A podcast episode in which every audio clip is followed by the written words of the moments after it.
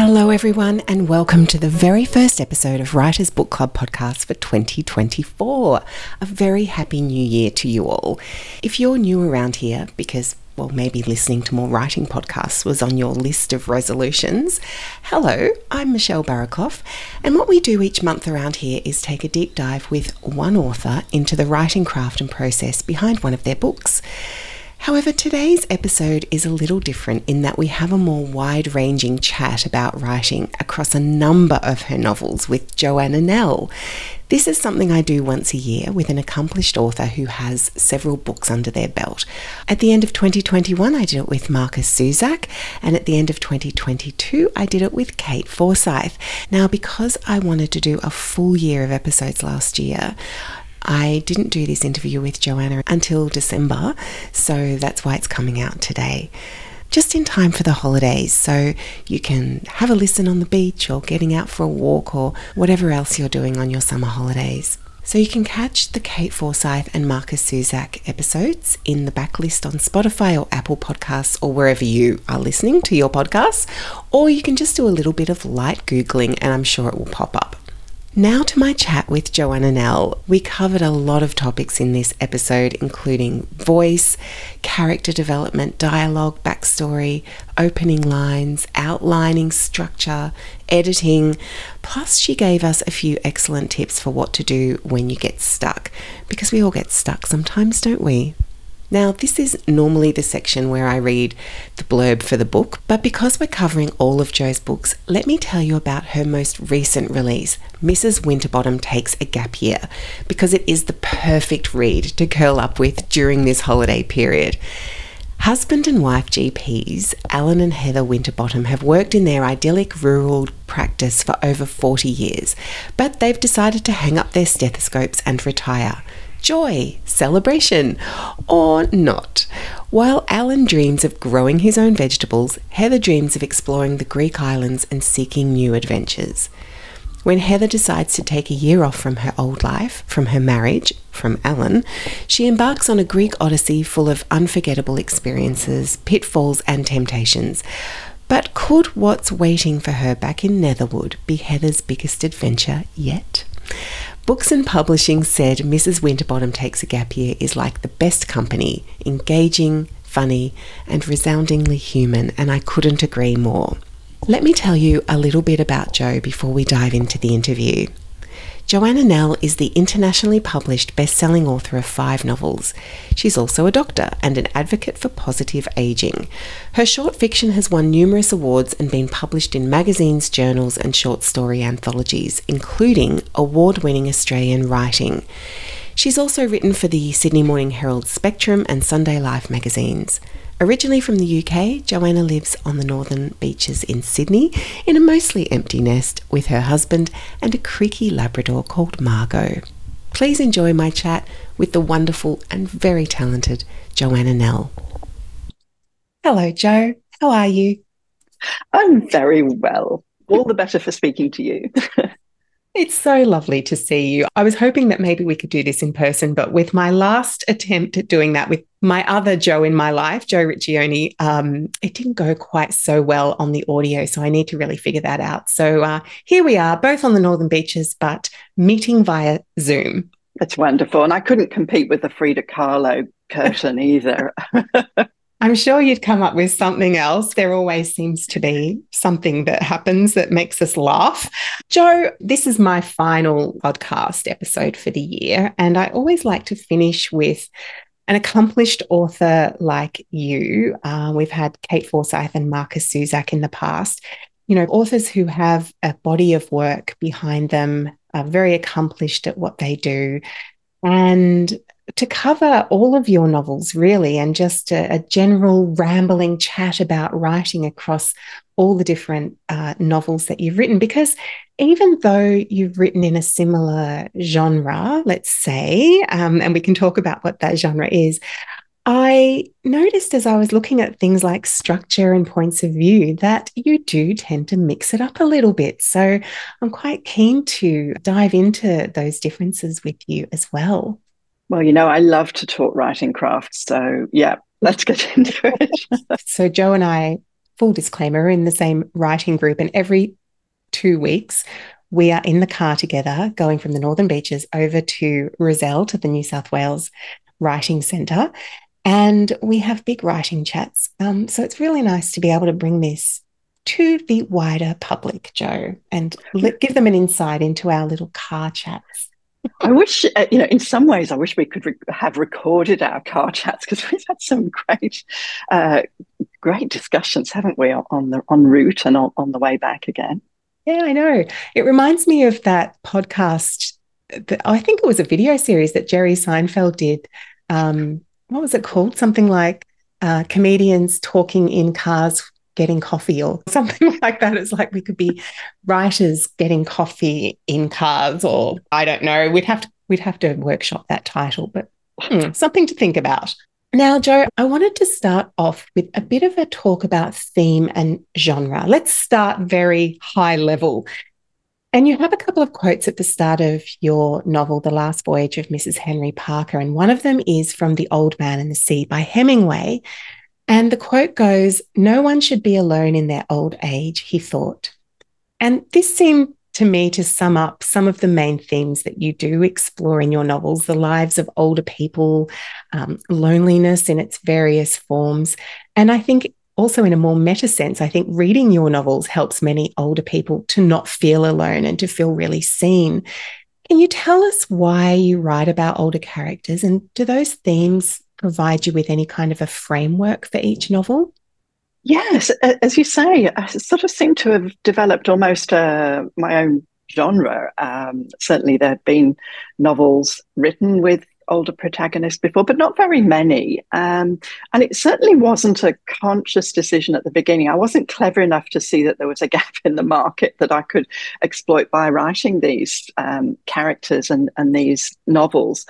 Uh, it, it sort of came more organically than that. And I think I've always had an interest in people older than me. I grew up spending a lot of time with my grandparents and their friends and i was sort of fascinated you know observing them. And i i struggled to make friends of my own age at school so i suppose i always felt more comfortable with older people. I found them less uh, less judgmental sort of kinder in a way uh, to, to the young the young me. And and that extended when I became a doctor. I think my interest uh, you know fell fell more on on care of the elderly. And I spent a lot of time working in aged care facilities and nursing homes and around people who were you know older than retirement age. And I you know I realized that life does not end at 65 you know and, and for many it's the beginning of a, an exciting new chapter. It comes with its challenges. But you know in terms of writing they say write what you know. And at the time i very first started writing i was in this environment. So it, i suppose it just came naturally that i would write these characters. But when i think about it as a writer it really makes sense. Older characters are so much more rounded and nuanced. They have, you know, ready-made backstories which can include whatever you you want, really. You know, falling in love, you know, experience of wars and uh, loss and pain and, and joy, and that that maybe a younger character wouldn't have. Um, and there are as many stories as there are people of that age. So I think I'm just not done exploring my own ideas about aging yet, quite yet. But somebody did say, I think you've, you know, you, you've developed a new genre. I don't know what we call it, but uh, yeah, stories of, of older characters. Yeah, and it's also been described as um, a, a subgenre of uplit, I guess, as well, with your unique blend of heart and humor. I always have a bit of a cry and a rollicking laugh with your novels, particularly in the last one um, with that sex scene that uh, everybody's talking about. I remember when you gave it to us to read in our writing group, I had to leave the table because I was laughing so hard. I was worried I was going to vomit. so fun. I'm not sure that's a good if that's a good thing or a bad thing. I honestly I couldn't breathe and and because I was laughing so much and it just tickled my fancy and it still does. Whenever I need to be cheered up, I just pull Mrs. Winterbottom off the shelf and have a read of that scene. Um, I just love it so much. So yeah, in terms of providing a bit of a framework, I guess it does, doesn't it? Because it gives you those themes mm. to work with throughout all of the novels. That's right. Yeah. So I think one of the, you, you, mentioned sort of uplit before, and I wasn't aware that I was writing uplit until my publisher told me that's what it was. And, and I suppose that the very first of those sort of uplit novels that was described as such was Eleanor Oliphant is completely fine, and and and and it's sort of come to be a little bit of a, a, a subgenre, and and often defined by a lonely character who's sort of isolated from community with with problems or with quirks, and finding a community and sort of coming together and and often exploring sort of darker themes, but with a lighter touch, with with episodes of, of humour. Um, and it's sort of there. There tend to be underdog stories, so this is perfect really for when you have older characters because often they are, you know, uh, they are alone, and loneliness is a, a terrible thing. It's, um, you know, it's as bad for your health as smoking is really, you know, and it causes this sort of chronic stress reaction and inflammation in the body that you know, is a, a, marker for virtually all diseases and can cause premature death. So this was one of the things I was noticing with a lot of my patients was was was loneliness, and I suppose it was my desire to make people feel better, whatever, is to create for my characters a community and to you know give them that social connectivity that um, you know that we know is so important for, for healthy aging. A lot of my characters have started off lonely not necessarily um, alone because i think you can be lonely in uh, when you're surrounded by people. There's one of my characters who's in a nursing home and she's lonely despite being surrounded by other residents. And another character my most a recent one, Heather, she's lonely within her marriage, uh, even though her husband's there. So, uh, you know, it is one of those, uh, you know, those sort of universal themes. And yes, it gives a, almost gives a, a starting point for the scaffold of the structure to then uh, create connections and to, to, to give that um, character an arc where they, you know, end up with with connection. Yeah, which which brings me to that connection side of things. And we have, you know, the nursing home that is an obvious first choice, like with the single ladies at the Jacaranda Retirement Village. And then we have the tea ladies with their kiosk, um, the boat for Mrs. Henry Parker that provides her with that community. So I guess setting also plays into that. Yeah, that's that's right. So I think the, another of the hallmarks of Uplit is that they are, you know, sort of small community that are recognizable. Um, the ship, for example, the character Mrs. Henry Parker, she she meets people there. That's almost a gift as a, as a writer because it's a closed community. And yes, at the tea shop and the nursing home. So there are people that uh, are the characters, other characters that you can bring in who are already within that community. Um, but it's just introducing them, introducing the characters to each other. Yeah. And even with Mrs. Winterbottom, you know, you've got the village as well, which calls to mind, you know, all of those beautiful English village shows that we've watched over the years. The mystery, cozy oh, mystery. the cozy. Yeah, yeah. cozy mystery. Um, we don't have, well, there's a drug deal that goes down. I mean, that's probably the most crime that goes on in Netherwood. Um, we weren't going to talk about setting, but just thinking about it now, that seems to be a really important part of your novels as well. And thank you for that explanation. I think that is something that you do need to think about um, in terms of creating the community that's going to be around your main characters. Yeah. It's about making it easy for yourself almost, I think, in, in creating a, a certain setting, but not making it too too vast. Obviously, a closed community you can have very different characters. Every little community is going to be a microcosm of the, you know, of the wider world. And you know, in for instance, in a retirement village, really all people have in common is that they're probably aged over sixty-five and they live in the same area. But you're going to have all types of, of characters. So um, it does. I don't think it limits you in terms of sort of character development, but it does make it um, a little bit easier uh, in terms of sort of creating a, a structure and a setting. Jo, I love the way your novels open. I always feel like I'm drawn straight into your world that you're writing about. And I think you achieve a lot with the opening pages of your novels. We very quickly get a strong character voice and a sense of time and place. How do you go about writing your openings? Yeah, look, we're always told, aren't we? The opening sentence is the, you know, it's really, really important. Uh, you know, the beginning of a book, and from a reader's point of view, I think their decision to whether to carry on or not is often, uh, you know, you, have got to hook the reader in that first couple of sentences. Um, you know, and I think not only a hook, but you know, perhaps putting something a little bit out of the ordinary that's going to catch their attention and, and their curiosity. And for me, I have to get that first sentence right really before I can move on. The rest, you know, it, it can work itself out. But often when I start the novel, that first sentence for me, it tells me everything I need to know about, you know, the the character, something that's unique about them, you know, a little bit of a hint of the setting and what the themes might be.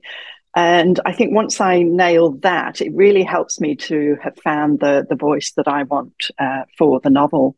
Um, so the first line of the single ladies of Jacaranda retirement village, that for me came very early in the book. And I think it's one of my favorite first lines of my books. I have plenty of first line. I think we all have our favorite first line of novels that we remember, and some of them you know, we, we may not remember even who wrote the novel, but we'll remember that first line.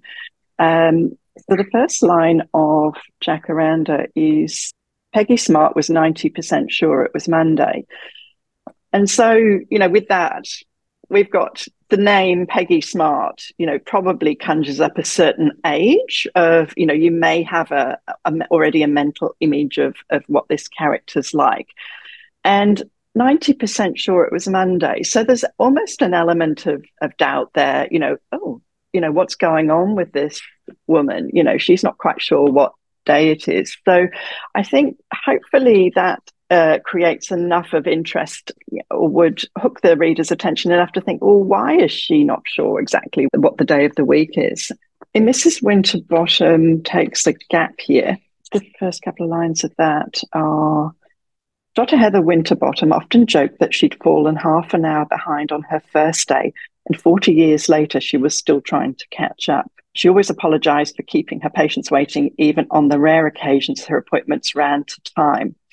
So, I suppose what with that, we know that the character is a, a doctor. We know that doctors always run late. And so we're already in her mind. And we know that she is, you know, someone who is probably very conscious about her patients. She's probably puts a lot more time into people than than she really can afford. And you know, she's obviously someone who puts other people first. We know that she's late in her career. She's sort of 40 years into it. So I think there's a sort of similarity in a way. I, I sort of introduced the name of the character and initially they're a bit of their problem as well. That's the other thing I was going to say too. Both of those openings set a bit of a tone as well for Peggy. You know, it's funny too that she's only 90% sure that it's Monday. You know, that's that's a funny line. So I feel like I know what sort of a story I'm going to get. It's going to be witty. With Mrs. Winterbottom, too, just reading that whole first paragraph, it does a lot of the work of setting up the inciting incident as well, doesn't it? Can I just read on a little more there? Yes, no, please um, do. What's more, her face, with its harried arrangement of frown lines and downturned mouth, had taken on an expression of permanent contrition. All that was about to change. Today, on her last ever day as a doctor, she would take back those 30 precious minutes and add them to the rest of her life. There was an entire world beyond Netherwood Medical Centre, so many things she wanted to do and see. This day marked the beginning of a whole new chapter in her life, if not a whole new life. But first, she had to remove a cotton bud from Mr. Clifton's left ear. Again, beautiful setup. Um, and you get, you're just giving us her whole world there. Like that, that first paragraph works really hard. Like, as you say, we know she's a doctor. We also know now that she's about to retire. So that's sort of the inciting incident. She has these very big expectations for her new life, as she calls it. Um, but the other thing I really like about that opening image is that you go from very big picture and giving us all the information we need to a real close up. And I think that's what best openings do as well. They zoom in and you're taking us from there straight into the action. There's just, it's such an accomplished opening. I feel like it achieves a lot. Well, thank you for that. That that's lovely. It's it's hard, isn't it, to you know get a real flavour without necessarily that info dump at the beginning. So I suppose maybe what I was doing there was actually giving a, a, picture of what she had in her mind for the future rather than sort of what you know it hints to what the past has been without it necessarily being a you know flashback or anything it, it's sort of um, you know it, it's juxtaposing what what her life has been like with what she hopes it will be like which of course nothing's ever going to go according to to plan isn't it but you you know i suppose instantly what what the character at least in theory wants Mm-hmm. Is that something that you work on a lot, that first page, that first paragraph? I try not to spend too much time on. It's very tempting, isn't it, to get the the first page absolutely perfect. And I think sometimes the first line will just come perfectly and the rest, yeah, just over time. Because sometimes you'll need to go back knowing what you know later in the novel, going back to the beginning and perhaps dropping that hint in earlier. Uh, so nothing is set in stone. I like to try and keep the momentum of writing forward, but um, I think often the other thing that that um, it just occurred to me is that when you're asked to do a reading, it's often from the very beginning of yes. the book, and so if you're going to have to read your work over and over, it's very tempting, isn't it, to you know read it and want to change something, whatever. So I think it's really important to get that first first scene right, or whatever your first reading is going to be. Um, so just so that when you're reading it aloud to an audience, uh, you're not constantly checking yourself. So it has to do a lot. It's asking a lot of a of a short bit of writing, and I think that that you know, it comes with you know experience, I suppose, but it's still uh, it's still going to be different for every book. Yeah. So, what comes first for you in the process of developing the idea into a novel? Is it the structure, or the characters, or the setting? It's usually character, and I think we've joked about this before that often the characters are so fully fledged and formed, but they sit around waiting for something to happen, you know, drinking tea. And I think the reason for that is, you know, it may be my background as a doctor in that it mirrors what happens in a consultation. You know, somebody will walk in, I'll get a brief uh, physical picture of what they're like. Um, but they'll, you know, after initial introduction, they will present the problem um, you know, through asking a few questions of the patient or the character, you know, we'll learn a little bit of backstory and and sort of fill in the rest as they go. And it's not, you know, until later that you get a broader picture of, of what the whole scene and setting is. You know, it comes down to um, getting a feeling of that character straight away. And I suppose this just comes also from a, a natural interest in in people, what makes people sick uh, tick.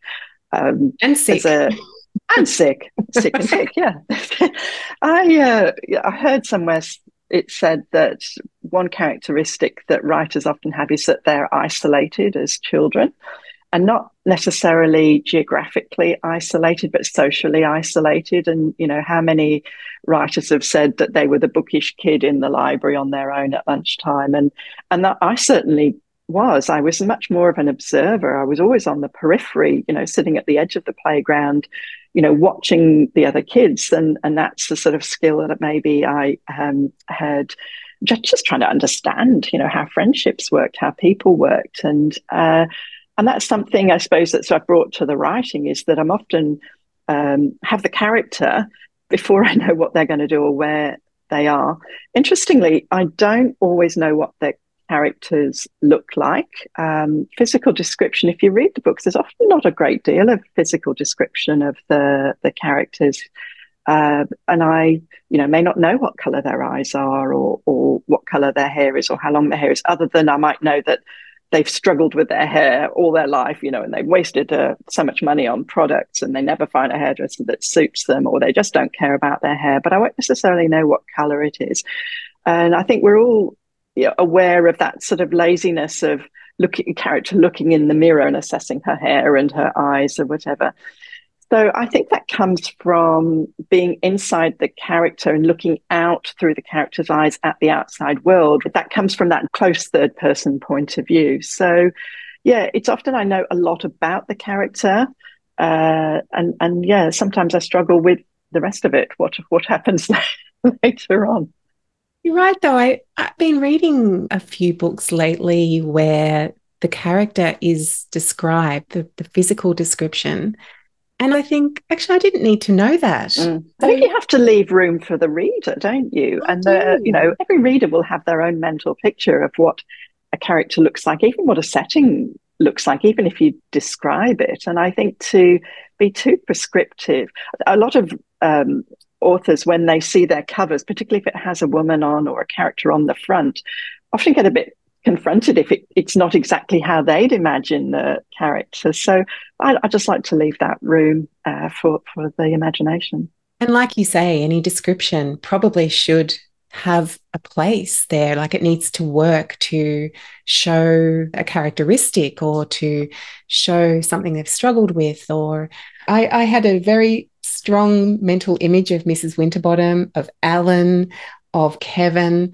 um, all the characters. Yeah, I, I can see them all, but not because you've described them in huge detail. So, yeah. And it's one of those writing rules that I think it's okay to break as well. Remember, you know, I was taught uh, create a bio of the, you know, there are often these templates, you know, the, the whole character description, you know, how tall are they? What color are their eyes? You know, what kind of clothes do they wear? And those things, they're, they are important, but they're not as important as what goes on inside the character's head, what's happened, you know, how these uh, things that have already happened to them affect, you know, their decisions and their motivations.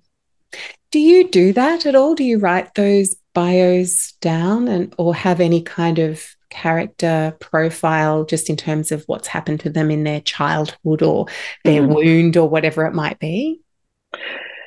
I try to. With my very first novel with the single ladies of Jacaranda Retirement Village, I remember I searched the internet and magazines for pictures of the characters and I cut them out and I put them all on a mood board and you know I researched um, pictures of motorbikes and things like that. So I had it all there, but I think I've got I rely less and less on that.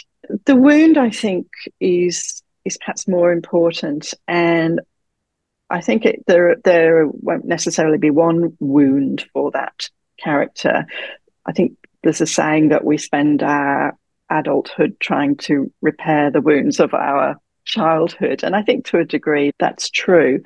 Lisa Cron, in her uh, book *The Story Genius*, talks about this and how you know we, we're wired for for story and our whole lives um, are revolve around story and sort of in a way trying to make sense of what has happened to us in the past and you know particularly there's sort of some seminal moments in our lives or, or, or things. They may even just be a, a conversation or a thing that that happened to it and they inform you, you know almost your whole personality if you're young but also you know the way that you can be protective or the way that you act in relationships and your interactions with other people all the way through your life. You can be still trying to mend those wounds. And even with my characters in their 80s and 90s they're still um, you know their lives are still you know partly a, a representation of what happened to them many many years ago and some of the backstories of your characters are,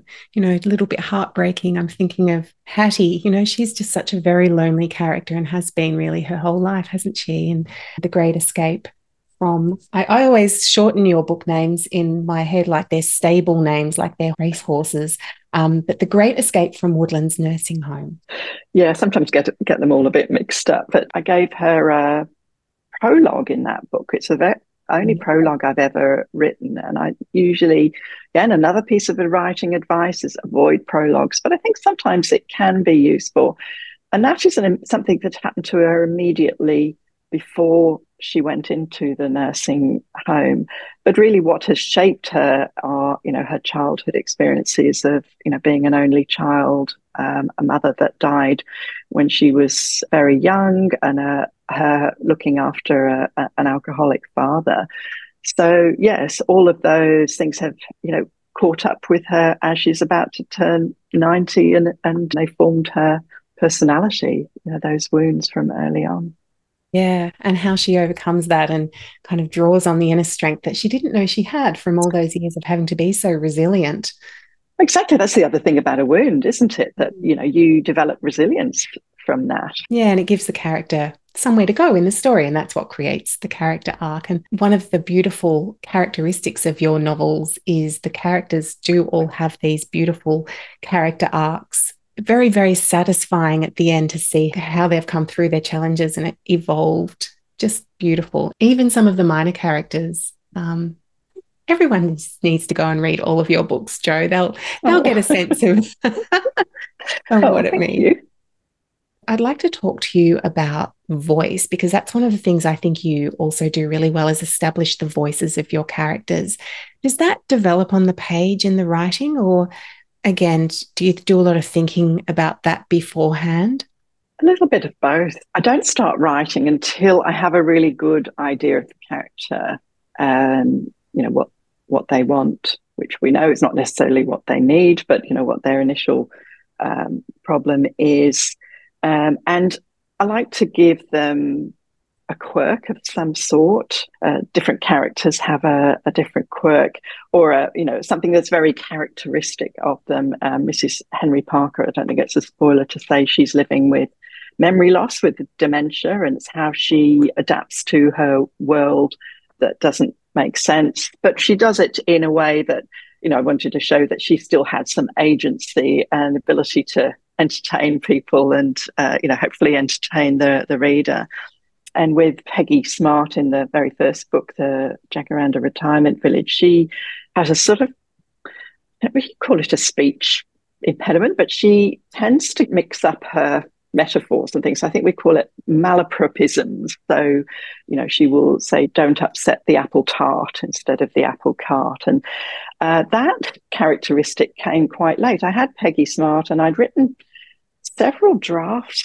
and it was almost the final draft when that just suddenly occurred to me and and the opportunity to put that through it came very naturally. It wasn't something that i could have forced in an earlier draft i think. It's almost like getting to know the characters so well that they reveal another facet of their um, their character to you. So i like to give them something that's unique. With mrs henry parker when she's getting back on board the ship where she's living on the gangway, the security guard there, Reuben, says, May I see your cruise card, please? Evelyn stiffened at what looked like a gun in his hand. A young couple stepped impatiently in front of her and handed over the blue and white plastic cards that hung from their necks on gaudy woven tapes bearing the Sunset Cruises logo. Many passengers wore them. They had a name lanterns, halyards, lanyards. And then she refers to it going on as the lantern halyard lanyard. is a bit a tongue twister, also funny. She was a fascinating character to to write. Actually, as the, you you know you have to suspend disbelief in in a way that you realize how confusing the world could be if you didn't know, and how your brain would work to make connections. You know, she's uh, can't find her husband on this ship, and you know she really has to go back to the beginning and sort of retrace her steps in a sort of semi logical way in a way but you know that a lot of it doesn't make sense and it's uh, you know just looking at the world through you know a different pair of eyes as a writing exercise writing that character was a wonderful experience yeah, I, I, imagine it would be. And there is a sort of mystery element all the way through that novel, too. And what about with the tea ladies? So you have three points of view there, two women of a certain age, one slightly older than the other, but then and a young woman as well. So obviously it's easier to get the young woman's voice to sound different. But how do you then differentiate between the other two voices? Was that a challenge at all? Yes, that's always the the major challenge, particularly if you have two characters of the same gender. I mean, you can just put their name at the beginning of the scene or the, the chapter, but it's really important to, to get that.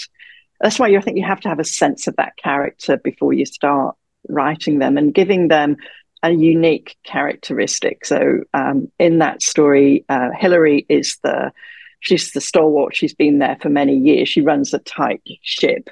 Um, and she's quite regimented and inflexible. And initially, I think, relatively unlikable character. Hopefully, by the end of the novel, she becomes a more sympathetic character. She, so. as we understand her her reasons for being the way she is and liking things done in a certain way and being resistant to to change.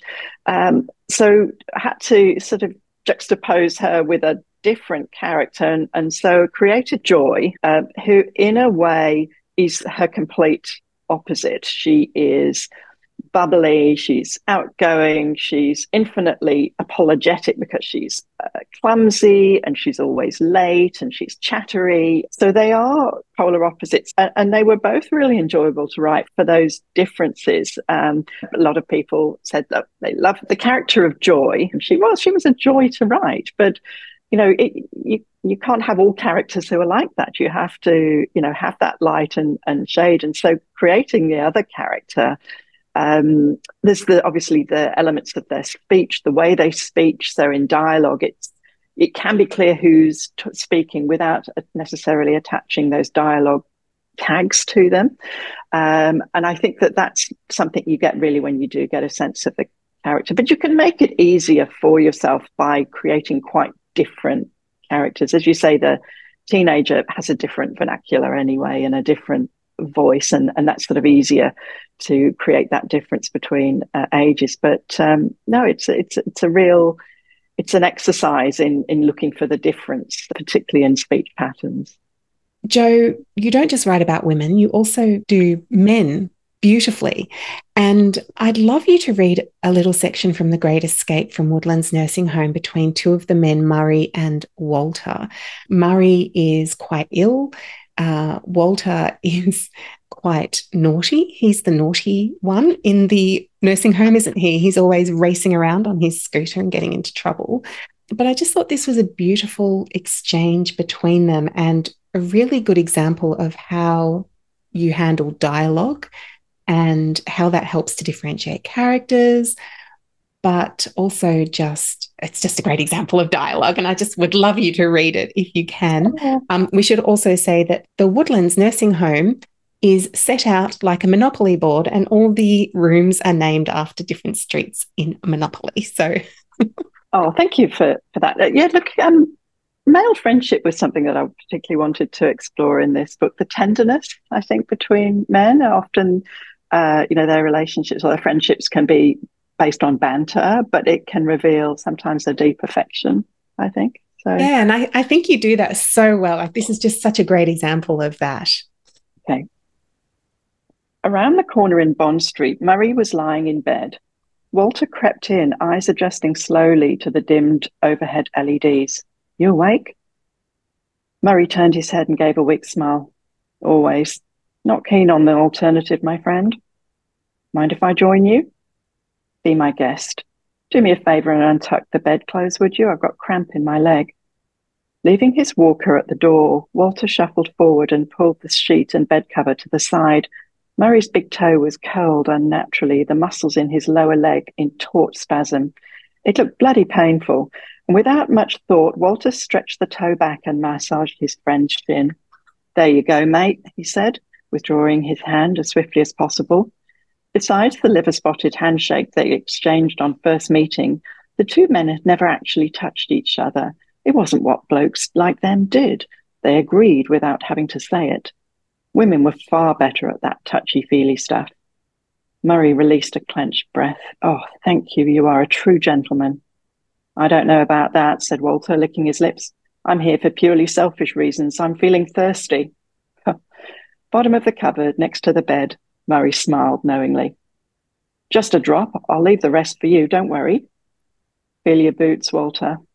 Shadows disguised Murray's gaunt features, but there was no escaping the wince. Why don't you just say yes to the pain medication the doctor recommended? He twisted his dressing gown cord around his fingers. Murray would know he'd been eavesdropping. Not that there were any secrets in this place. He added, Geez, there are plenty of blokes here who'd pay a fortune for stuff like that on the black market. No drugs, said Murray decisively. Not yet. A glimpse of the forthright teacher, enough for Walter to drop the subject. such a beautiful passage. How does it feel to read through those passages again? Because that's something, you know, that was your third book three books ago. Yes. I, it's funny. I think that you go through stages when you finish writing a book. You know, you know, you've you've done all the drafts and rewritten and rewritten. You're sort of so sick of it, and then you come to the promotion and uh, the publicity, and there's rereading it, and there's sort of, oh goodness, I wish I could change that now, but it's too late. You've done the proofread, it's all gone off. And then after a period of time, sometimes I don't go back and reread them, but occasionally, like on an opportunity like this to open and reread, I suppose it's like visiting, revisiting an old friend. And and, and sometimes there's that lovely feeling of okay, that actually wasn't too bad. You know, you you have that distance from it. I think where you're no longer dwelling on what's wrong with it and what you'd still like to change. Because let's face it, a you know, book is never finished, is it? It's only uh, abandoned. I don't know who said that, but you know, you could go on editing forever. Um, so no, it, it's quite nice. It's like it's like visiting old friends. I think too, just reading that because as you know, I'm in draft mode at, at the moment myself with a novel, and it's very tempting to add dialogue tags to every piece of dialogue. And so, reading through that section when I was looking for it just reminded me it's okay. You don't have to include a dialogue tag on everything everybody says. And not only that, just don't add a tag for one thing, or add an action instead of a dialogue tag, which I think is also just a really smart way of getting some action in there as well and placing us, the reader, in, in kind of placing us in place. Does that make sense? yeah, no, I, I, think it's it's a great way to because it really just a, a you know a solid block of dialogue can be exhausting to read, just as a solid block of uh, exposition can be. You know, it, it's best broken up. So I think you know, it's just to mix it up. Sometimes have some dialogue tags, sometimes have some action. You know, it, it, I think it's just keeping it um, varied and, and, and fresh on the page. Yeah. Like here, where you say, Murray released a clenched breath. Thank you. You are a true gentleman. You know, there's no dialogue tag there, but the fact that he's releasing a clenched breath shows us that he was in pain. So it's telling us something about him and what, what he's up to. Thank you, Jo. That was beautifully read too.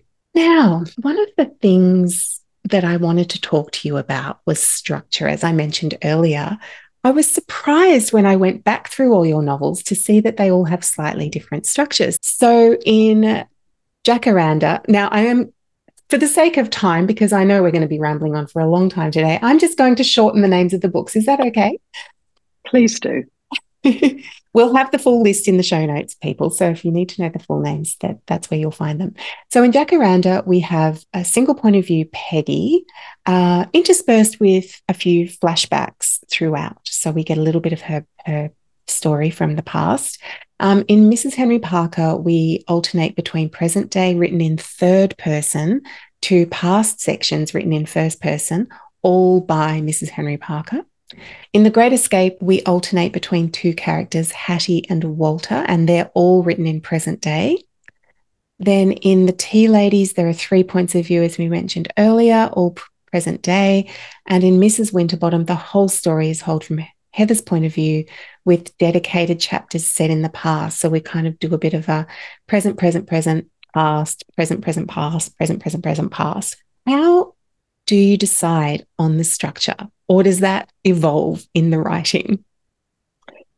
I think it evolves to a degree. I think we all have a natural, maybe writing style or writing voice in which we're most comfortable. And mine, the type of books that I like to read, and, and I suppose my natural uh, inclination in writing is to write in third person point of view, but a sort of close third person. And I think that's maybe because uh, that third person, I'm more used to observing others. Um, I think pers- first person works very well for some genres, particularly where uh, you know perhaps it's a younger character, and it, it, you know I think it creates a sense of you know urgency, and particularly it may be in crime or um, you know some genres. I think that really suits the style, but that doesn't contribute to the the pace for me. So I feel more comfortable um, in that third person, and the point, different points of view. I think that comes down to the story itself. So I, yeah, like having multiple characters. We, we you know, we talked about the the challenges of you know creating differences and uh, uniqueness between those characters. I think it's important when you're writing from different points of view to keep the story moving, to not necessarily, you know, describe something that's already happened, it's been described by one character, then to go back, but is to choose and not necessarily having to alternate between the characters in a very strict sense, but it's like who who's best uh, placed to tell this part of the story and to move this part of the, the plot on. So I think in The Great Escape, it's almost exactly alternating chapters. But in the Tea Ladies, it's not. It's like who of the three characters uh, it, does this part of the, the book belong to? So it's got to keep the pace, and that can be a challenge when changing points of view. The other thing with multiple points of view, although I find it harder, it's I found it's a great opportunity to create moments of comedy, actually, a good opportunity for that because you can look at the mismatched interpretations of what's going on. So one character will experience this, and then you're immediately in the head of the next character, and they've seen it in a completely different way. Um, that that can be jarring, but it can also be an opportunity for for humor actually, and to create uh, a, a, deepest understanding of, of character too. So that's that's something I like to do. Which structure gave you the most trouble? I think that the three points of view. Uh, I love a challenge, though. I think if I were naturally just to write one book over and over again, it would probably be uh, what feels my most comfortable structure would be a third person, close point of view, uh, with occasional chapters or scenes as flashbacks, you know, to create the, a little bit of backstory and and um, understanding of the character. So, but I don't like to keep, you know, who likes to keep writing the same thing every time? So I think, I, you know, to to get my interest, I have to challenge myself a bit. I think we all do, don't we? You have to try something different, and I'm I'm not into necessarily experimental structure. I know that there are a lot of um, very, very more literary writers who do that superbly and, and explore that very interesting way of, of, structuring. I think, you know, we've talked about your structure as well, Michelle, which sounds fascinating and, and a joy to read as well. Um, but I've got so many elements going on in my head that I don't like to think too much about about structure. So I tend to try and keep it simple. Yeah. And so your preferred structure, I think we can safely say Mrs. Winterbottom followed that structure, close third person yep. view with dedicated flashback chapters. Yes, that's right. So the that would actually be very similar to my first book. Yeah. So my yeah. first and my fifth were very similar in structure. Well, what's the sixth going to be? Are we up for another challenge or are we going to go back to Comfortville? Oh, yeah, still still in the thinking stage at the moment. No pressure. so, speaking of structure, are you a plotter? I know that you do do a little bit of outlining for your stories. Can you tell us how that works and what process works for you? Still trying to find that. Actually, trying to find the easy way to write a novel because I found all the hard ways to write. I found five hard ways to write a, a, a novel. I've tried various iterations of plotting and pantsing, and I think like I think there's very few writers who are either purely plotters or purely pantsers. I think most of us have a mixture uh, of both of those. I always have at the back of my mind a sort of mental picture of what this three act structure as just a sketch, really, on just a framework to to put the novel. And uh, and that's almost become a subconscious thing. My other tool, if I need, if I am struggling with structure, and sometimes I do this later if I'm doing a, a structural edit, you know, after the maybe the first or second draft. I did an online course a few years ago with Ebony McKenna, and she did a course called Writing with Scene Cards. And I'm sure it's an interpretation of the many craft books that have written, you know, various beats of the, the story, but she uses 13 scene cards. And these are key scenes. And I think she originally used it to structure romance novels, but it works equally well for any kind of contemporary novel. And I wrote these out on um, yellow, and they're looking very tatty now, uh, yellow palm cards. And uh, the first one would be opening image, and this would be my heroine's usual world, you know, work, rest, and play environment, a single scene. The next one, you know, I've even written down here 9,000 words. That would be 10% through the novel. You know, disturbance, something upsets the apple cart. But also, I've got on here a pat the dog moment. You know, so I know during this part, I have to make my character do something that's sympathetic, you know, the traditional sort of pat the dog, create that sort of sympathy with the reader. So it goes on through various beats. There's a, a midpoint and then a sort of final closing image. So I have those written out on palm cards.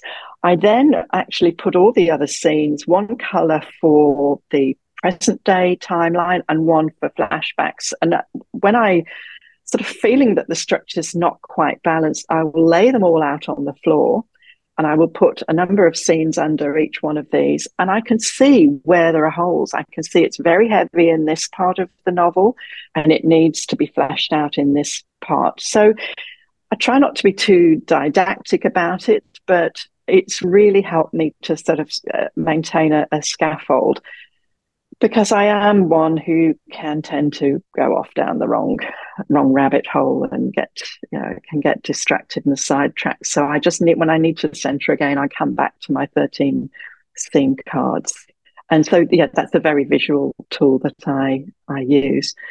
But invariably, I start off with that, but then you know I, I pants the scene. You know, I plot. I know what the scene's going to be, but I don't necessarily know exactly what's going to happen in that scene.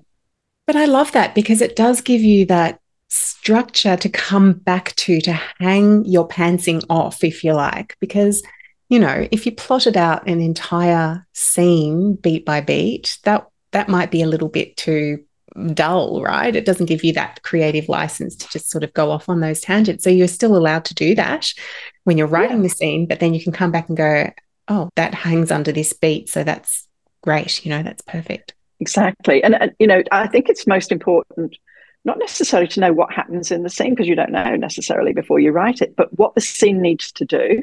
And yeah. another course I did with uh, Kate Forsyth, a fantastic writing teacher, of course, who you, you've um, already interviewed. But she would say, you know, the scene needs to do at least two things, you know, whether it's advance the plot, reveal backstory, um, reveal character. And so, you know, a scene has a job to do. And, you know, the, the joy is sort of getting into that scene and thinking, okay, where's it going to go? I know it's got to do this and I know it has to get me from A to B, but I just don't know what's going to happen in that scene to make that happen. This is where I sometimes have to just get out and go for a walk because when you sit down to write a scene and you you know that what it's got to achieve, it's got to advance the plot or reveal some character, how do you know where to start? I mean, you often start with a bit of action, right? The character's doing something or they're saying something. Sometimes there's a bit of a summary. Does it just come to you to sort of think there, looking up into the universe? Well, sometimes it doesn't come, and I have to go for a walk as well. But I think you know the last scene will have set up the next scene. So mm-hmm. I tend to write a scene at a time, and when I'm in first draft mode, that will be a scene a day.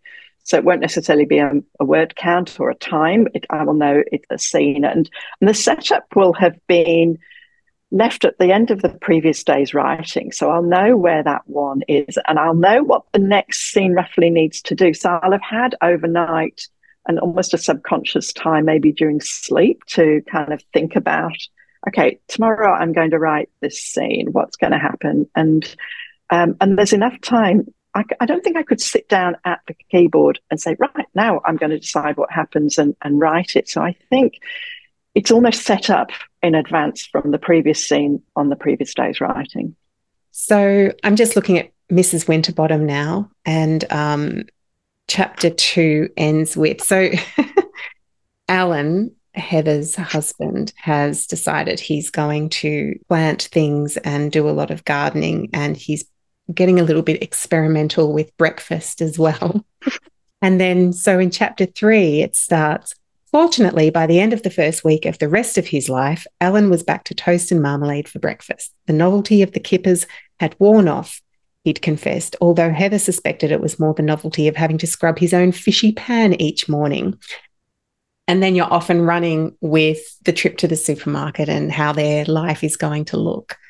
It's a, it's the opportunity to jump in time as well, to you know give a brief you know, almost in a couple of lines to kind of summarize or react to what's happened before. But, you know, we're now a week later.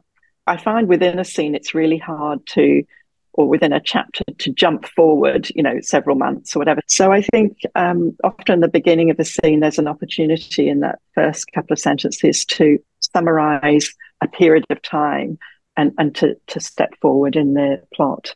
Yeah, that's such a good point because it is really hard to know when to use scene versus summary.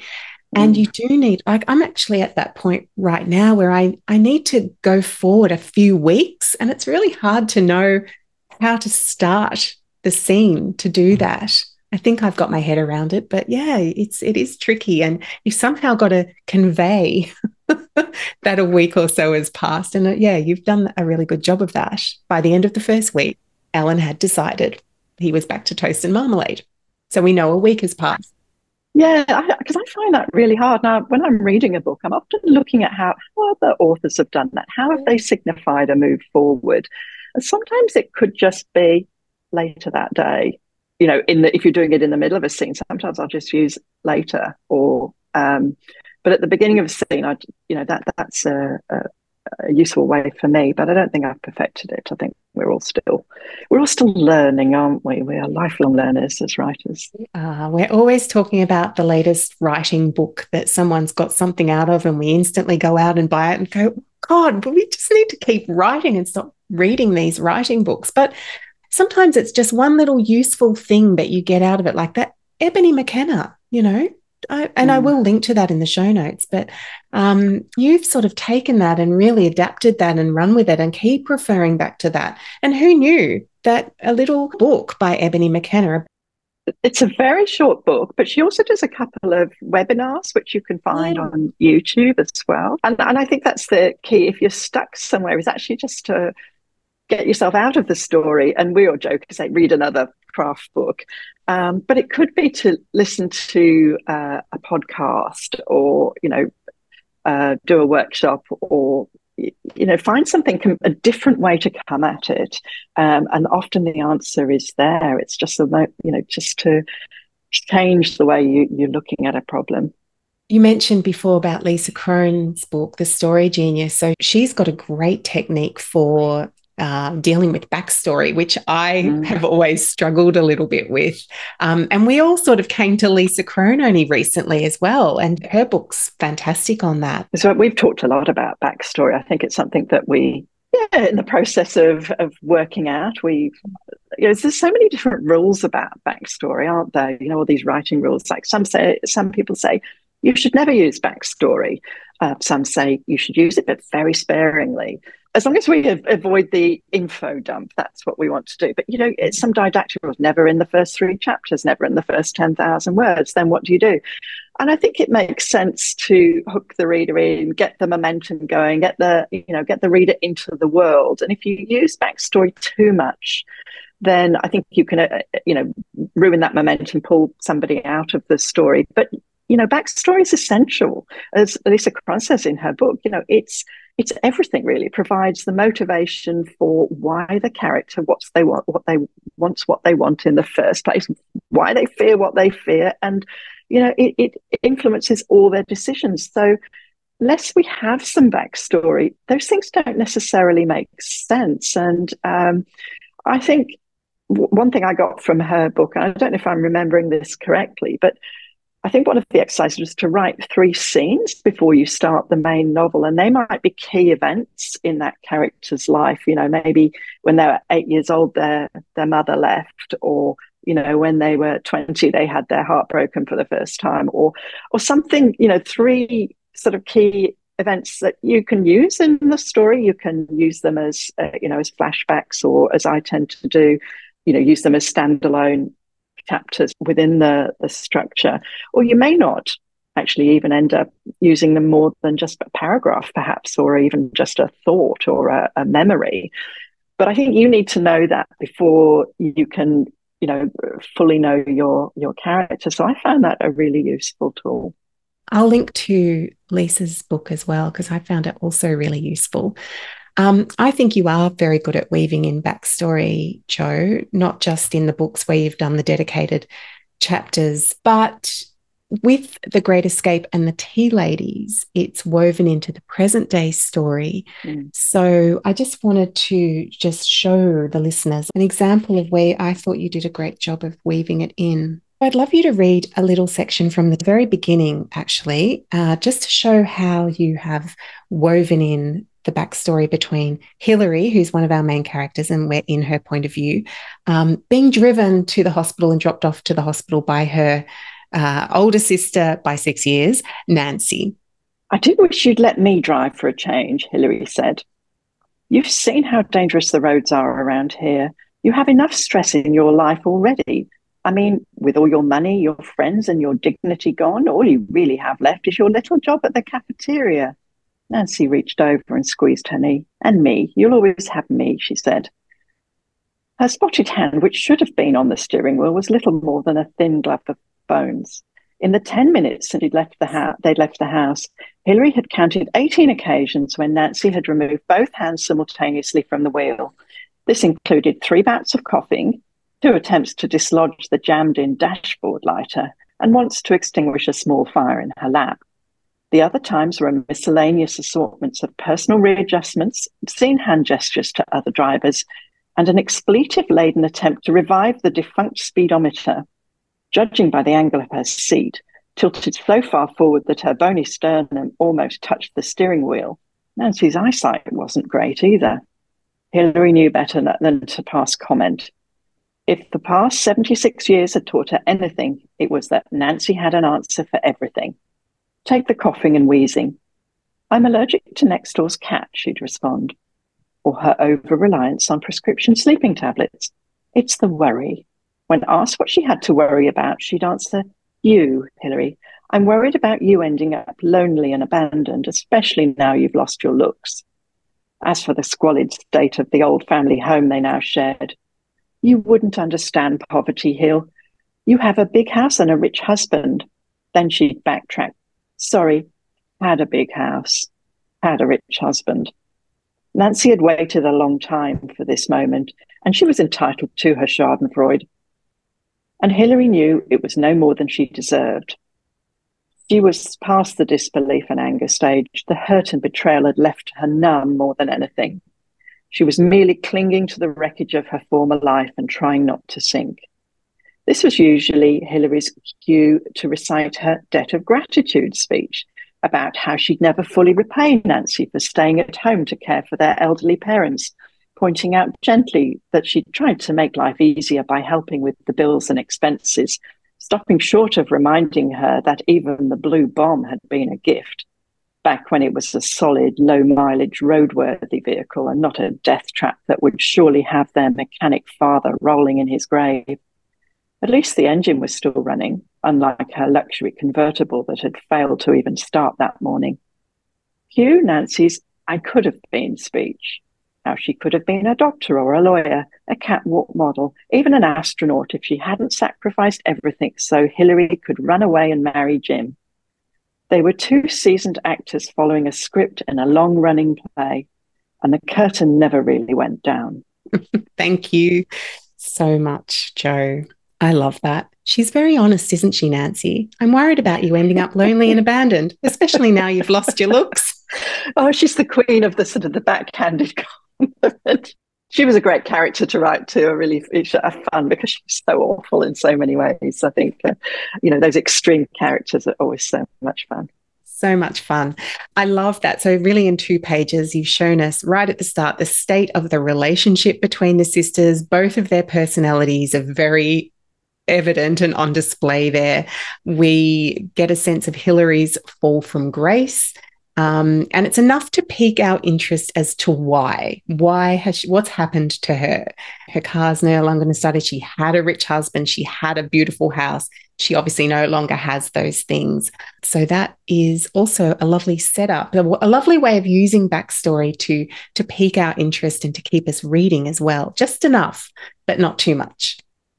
Yeah, there's different ways, I suppose, that you can put in backstory, isn't it? You know, it, mm. sometimes it's a an object can uh, provoke a memory. Sometimes it is dialogue that can tell us a lot. Without doing the and when I was born in 1924 and you were born in 1930, therefore giving us a six year age gap, you know, there's none of that sort of boring dates or um, obvious info dumping in there, which which is very good.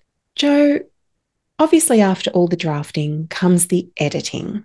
Can you take us through your editing process and then some of the editorial process that you go through with your publisher? Sure, yes. I love editing. I know not everybody does. I feel certain as the creativity is obviously there in initially in writing the, the story, but I I write through so quickly. I don't stop and edit as I go along. So my first drafts are very messy, full of holes, plot holes, errors, timeline inconsistencies, name changes. But I just know I've got to get through that. It's almost like a, I'm sort of anxious to get to the end. And once it's there, I feel like I can take a breath and then go, okay, now I can really put the meat on the bones and look at it. Um, and, you know, even my husband is now used to saying to me, oh, what can't you edit? oh, you can't edit a blank page. It's true.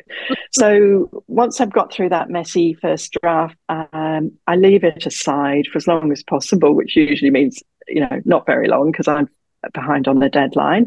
So even if it's a week, um, that gives you a little bit of breathing space and that um, that distance. I then print it out and read it as a reader. You know, put the big girl pants on. This is going to hurt, but I've got to do it. Read it as a reader, not even have a pen in my hand when I do that. Then I'll go back to the beginning and mark it up as I read through. So there'll be, you know, pen on the page, post-it notes. There'll be, you know, um, notes in a, a, notebook. I'm thinking of all the things that I want to, the, the thoughts that have come to me, the things I want to change in the next draft, um, and then I'll rewrite the the next draft, keeping the good bits, but sometimes rewriting a lot of things, changing uh, adding scenes, taking some out.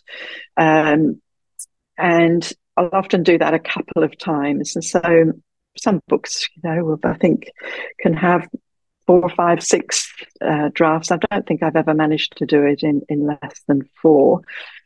And then getting it to a stage where uh, either if there's time, um, beta readers to, to get on board and uh, give me their thoughts uh, before I hand it in to the submit it to the publisher.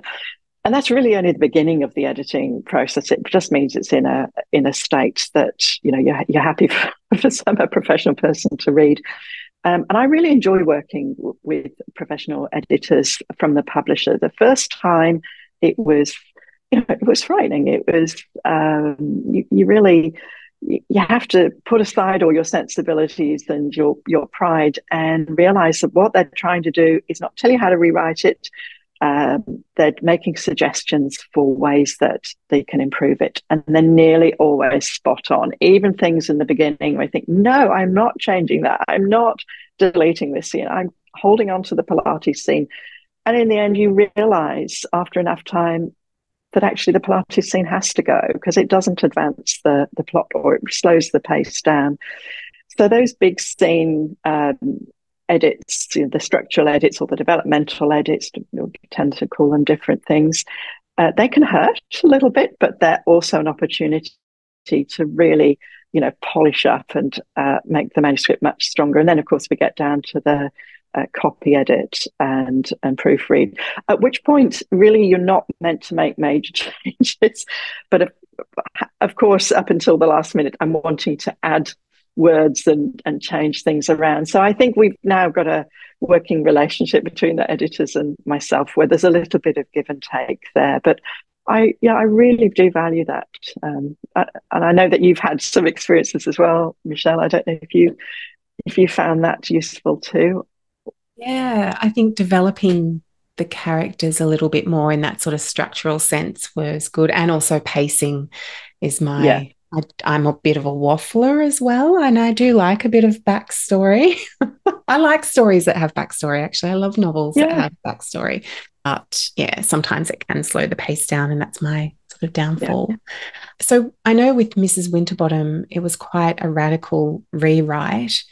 Are you happy to talk about what the main problem was there? Yes, yes, of course. And I think this is not the first time this has happened to me where I have made major changes mm. after writing one or two, uh, or in the case of Mrs. Winterbottom, three drafts, and having a you know story that really could have been um, almost ready to go onto the you know professional editing stage, but with the last voyage of Mrs. Henry Parker, that was the decision I came to.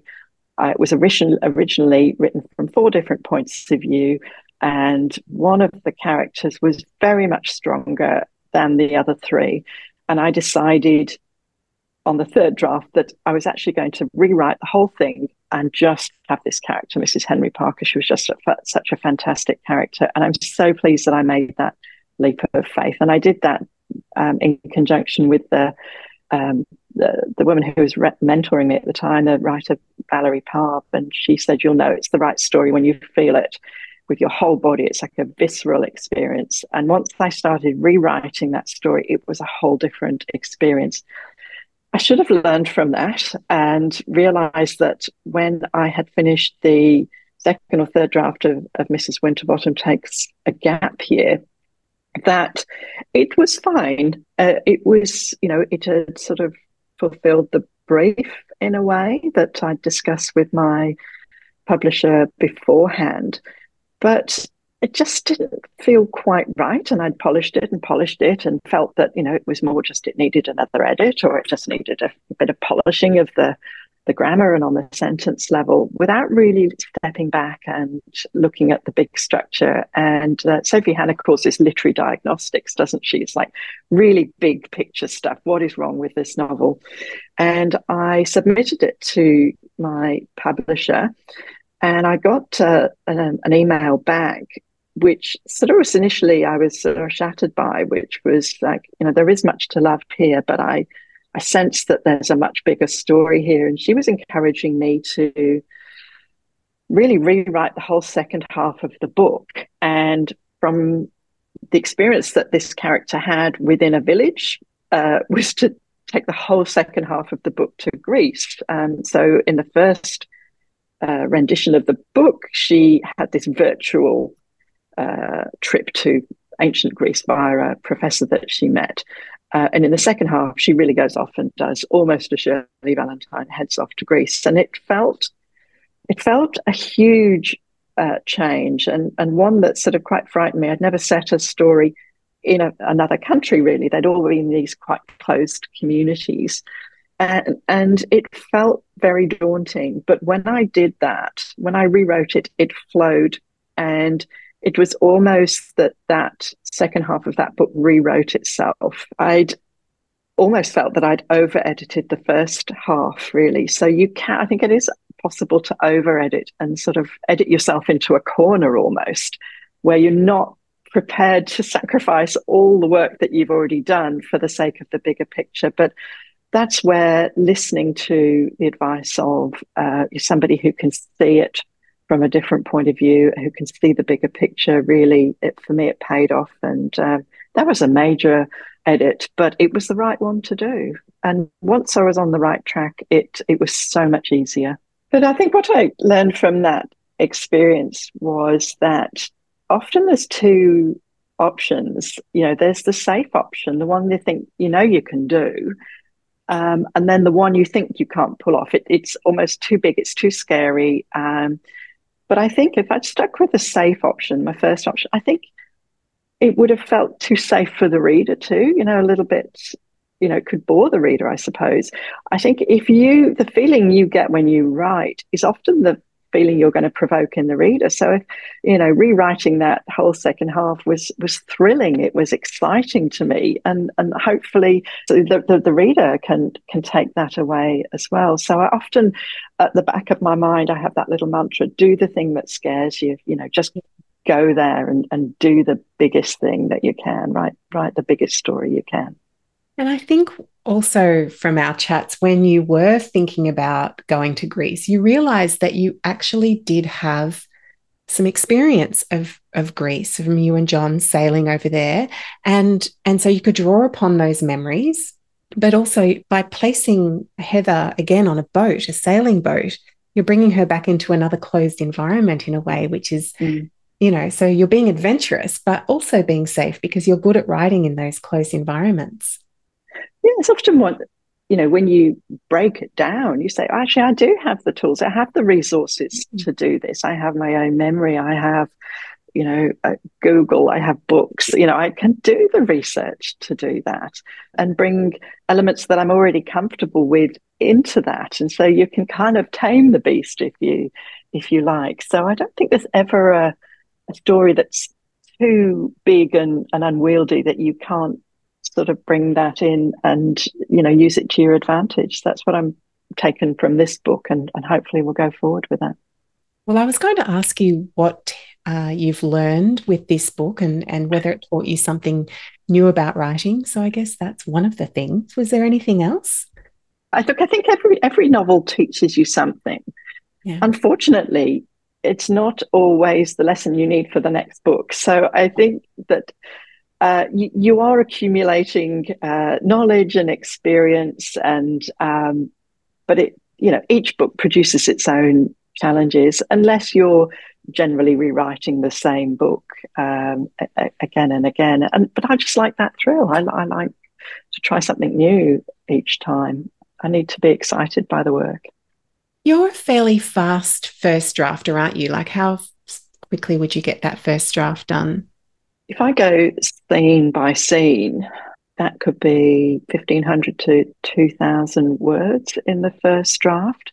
And I think once I'm into the story, it's slow at the beginning, it's laborious at the beginning, and then starts to speed up. And by the end, it, it feels sort of quite, um, uh, you know, quite pacey and, and, and easy to, to do. So I suppose in theory, I could put out a first draft in, you know, as little as two, three months. It usually takes me longer than that because I'm a terrible tendency to procrastinate, or I often, you know, gallop off down the wrong track and need to do a a U-turn and bring myself back to the to the story. So I generally think about six months or so for a very decent draft.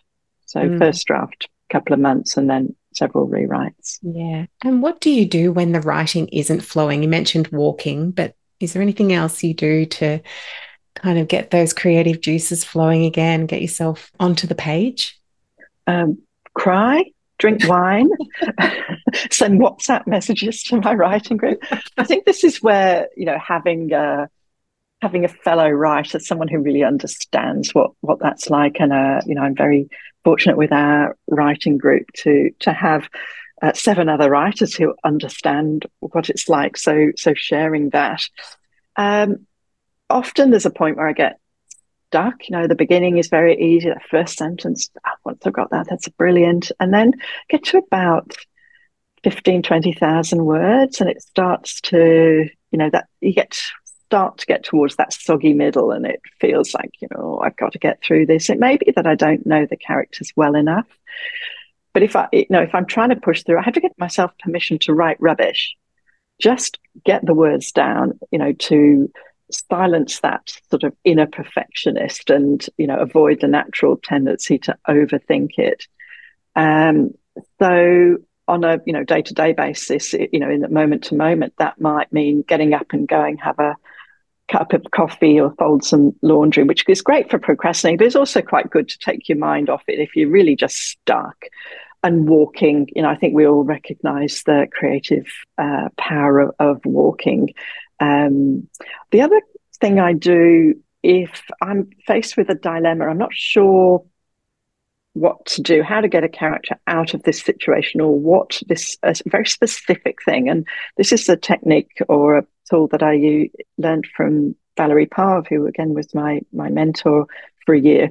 And she uses 20 questions. So she said, get a piece of paper, write one to 20 down the side of the paper, and write 20 options. Like, how am I going to get my character out of this room? Okay, well, they could unlock the door and walk out Um, they could crawl out, they could go through the window, uh, you know, to the almost to the point where you're writing ridiculous things. An alien spacecraft could land above it and they could be zoomed up.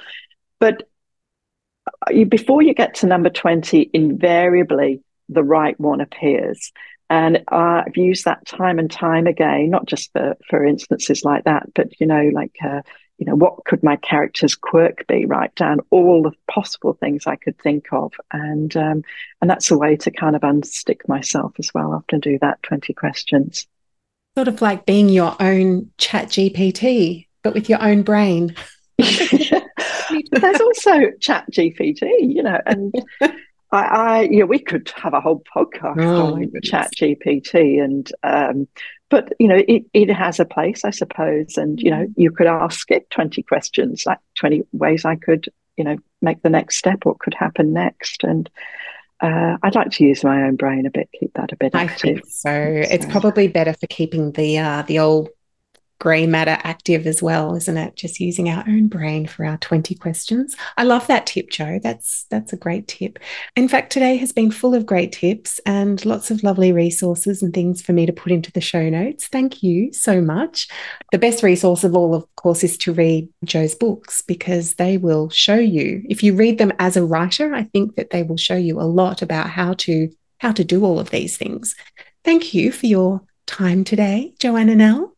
Oh, well, thank you, Michelle. It's been, as always, an absolute delight to chat to you. And we could have gone on and on and on. And we definitely will pick this up again in the car on the way to Writers Group. Excellent. Looking forward to it. And maybe we will start that series. mm, sounds good. Have a wonderful Christmas. Thank you. I will see you soon. And best of luck with the next novel. And for 2024, I can't believe it. Oh, well done, everyone. I think just look back and count your accomplishments and mm. give yourself a little pat on the back, everyone. Happy Christmas. There you go, Joanna Nell. Isn't she wonderful? I hope you got a lot out of that chat. I loved that concept of writing down 20 ideas to get yourself unstuck. Might have to give that a go this week. It's a little bit hard to find motivation after the holidays, isn't it? You can find Jo in all the places, starting with her website at joannanell.com. You'll find all the links, including where to buy Joanna's books, in the show notes. Now to my next guest. This year I'm kicking off with the brilliant Laurie Steed. Laurie's memoir, Love Dad, came out a couple of months ago, and his new collection of short stories, Greater City Shadows, is just about to come out with Fremantle Press. And what better way to kick off the fourth season with short stories because we haven't done a deep dive in short stories, and there's no better person to do that with than Laurie Steed. Laurie's an accomplished writing teacher and mentor, as well as a writer, so he really gets the craft of writing and he loves talking about it. Laurie and I have got to know each other a little bit over the last year, and we always end up having these huge, big chats about writing, not just about craft, but just the philosophy of writing and the psychology of writing and how we're feeling about writing. You're going to get so much out of this chat with Laurie. He's just wonderful. And of course, because his talent knows no bounds, he's also written a novel which came out a couple of years ago and is also fabulous, and that's called You Belong Here. I highly recommend you give that a read as well. Now, Greater City Shadows is the collection of short stories we're going to be talking about, so let me tell you a little bit about it. A man treads water in the Swan River hoping to bring his friend back to shore. Three siblings gaze skyward in the hope of finding a comet. Bushfires sweep a Perth suburb, while a woman, still burnt from a previous relationship, lessens the divide between an individual and their community. In tender, evocative prose, Greater City Shadows showcases the small but magnificent ways people find connection in Australia, one of the most isolated countries in the world exploring family, friendship, and identity in our post pandemic culture, this collection teases out the new reality in which we've found ourselves, leading us back towards faith, love, and resilience. These are hopeful, redemptive, and at times profoundly uplifting stories about what it means to be human and to belong in an unpredictable, ever changing society. So, if you have a question for Laurie about writing memoir, short stories, or novels, please do send it in to me. You can send me a DM on Instagram or Facebook, or there's a form on the website at writersbookclubpodcast.com that you can fill in with your question. I love getting your questions and giving you a little shout out in the podcast, so send them over in the next couple of weeks. And as always, I'm giving away a copy of this month's book. Greater City Shadows with thanks to Fremantle Press. All you have to do is subscribe to my newsletter and you'll go in the running to win. You'll find the sign up over at writersbookclubpodcast.com or michellebarraclough.com. And all the details for the giveaway are on Facebook and Instagram. And of course, if you already subscribed, don't worry, everyone's included in the draw. Okay, that's it for this month. If you're enjoying the podcast, I'd love it if you would leave a rating and review over on Apple Podcasts or a rating on Spotify. And thank you to all the beautiful listeners who've already left amazing reviews. Slowly but surely, this little podcast is gaining an audience, and I can't thank you people enough for spreading the word about it to other writers I want to wish all of you the very best for 2024. I can't wait to bring you another year full of fabulous interviews with amazing writers. I'm recording on the beautiful unceded lands of the Gadigal people of the Eora Nation, where I'm lucky enough to live and work. I'll catch you next month. Until then, happy writing.